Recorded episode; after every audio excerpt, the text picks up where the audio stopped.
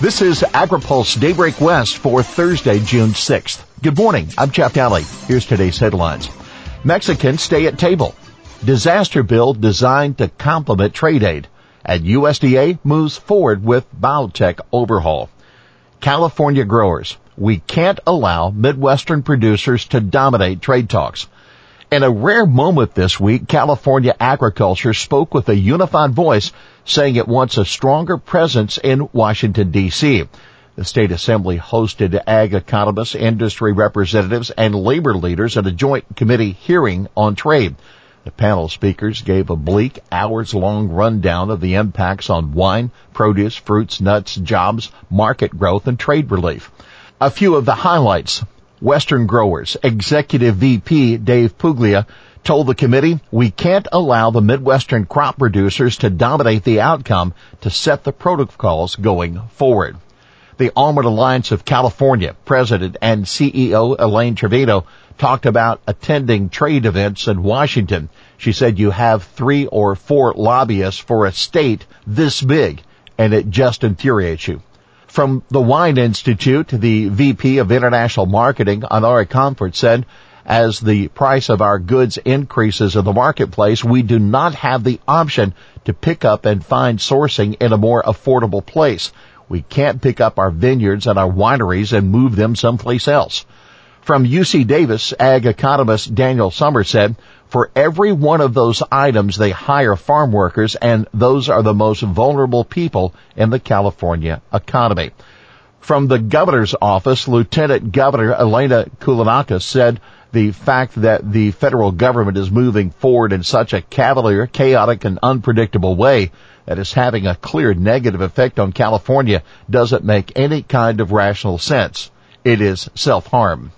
Now keep in mind, Last week, Lieutenant Governor Kounalakis led the first public meeting for the new International Trade Committee, which included a number of state agencies. Much behind the scenes work has already taken place and Joshua Eddy, the executive director of the State Board of Food and Ag, has been instrumental in crafting the strategy with the Trade Committee and the Department of Food and Ag.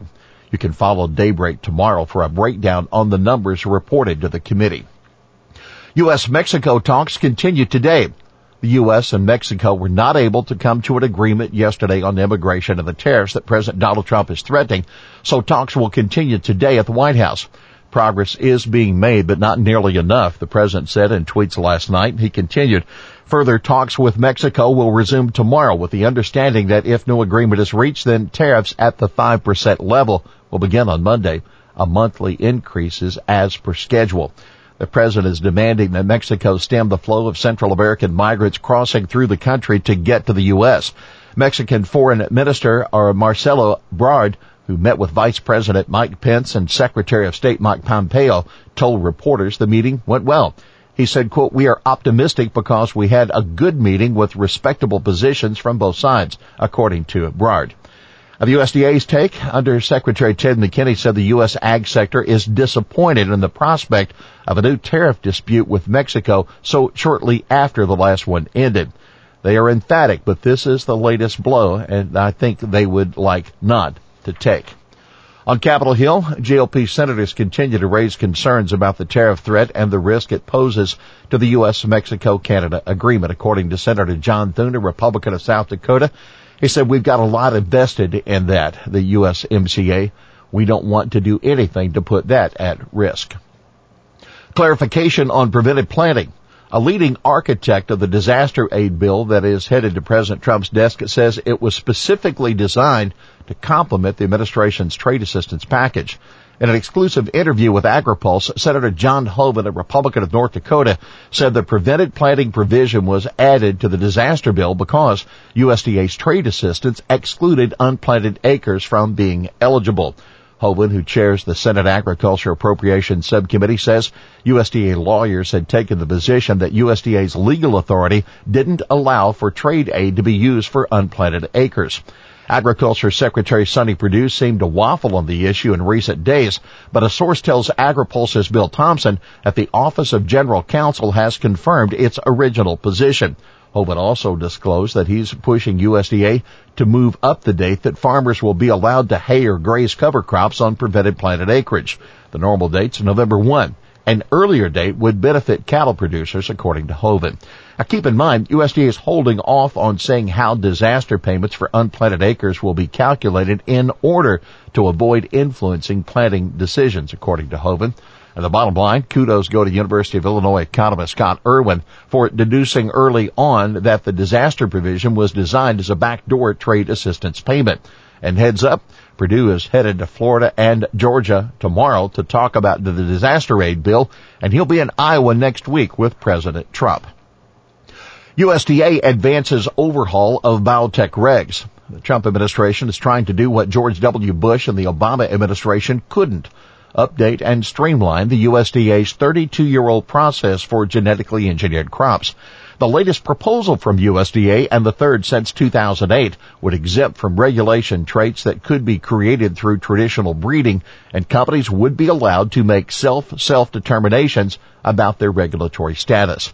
The 109 page proposed rule is being published in the Federal Register today, kicking off a 60 day comment period cabinet chiefs to talk Farm Bill and ESA.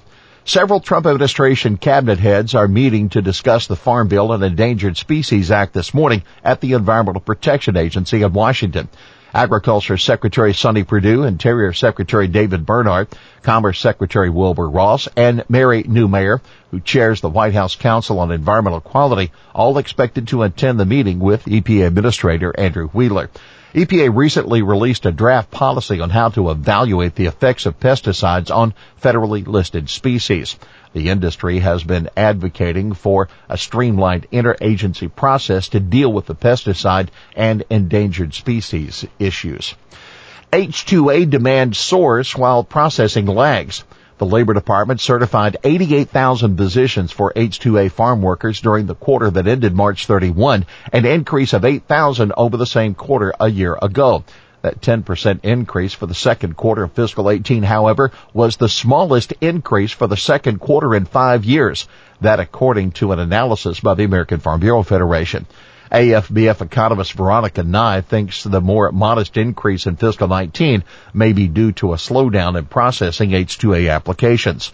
Labor Department data shows that 77.5% of H2A applications were processed on a timely basis during the second quarter, down from 92.6% of the previous quarter, 90.4% for the second quarter of FY18.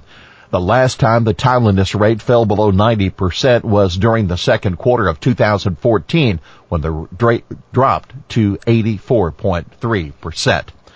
Lawmakers told citrus research potential victim of relocation.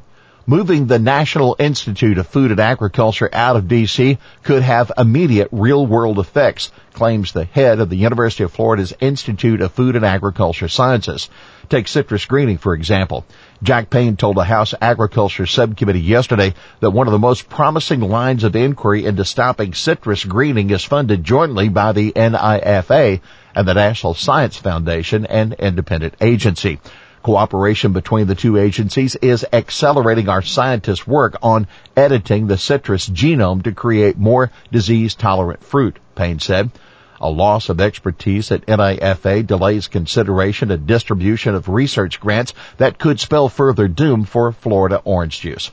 Republicans at the hearing defended the plan to move NIFA and the Economic Research Service from Washington. Here's today's He Said It. There is going to be a reckoning in the Central Valley. There is going to be fallowing. What are we going to do for these people, for these workers, for these families? That Jim Houston, administrator for the California Farm Bureau Federation.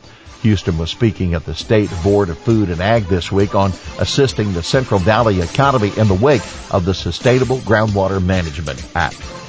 Well, that's Daybreak West for this Thursday, June 6th, brought to you by FMC. For the latest news out of Washington, D.C., visit agripulse.com. For AgriPulse Daybreak West, I'm Jeff Nalley.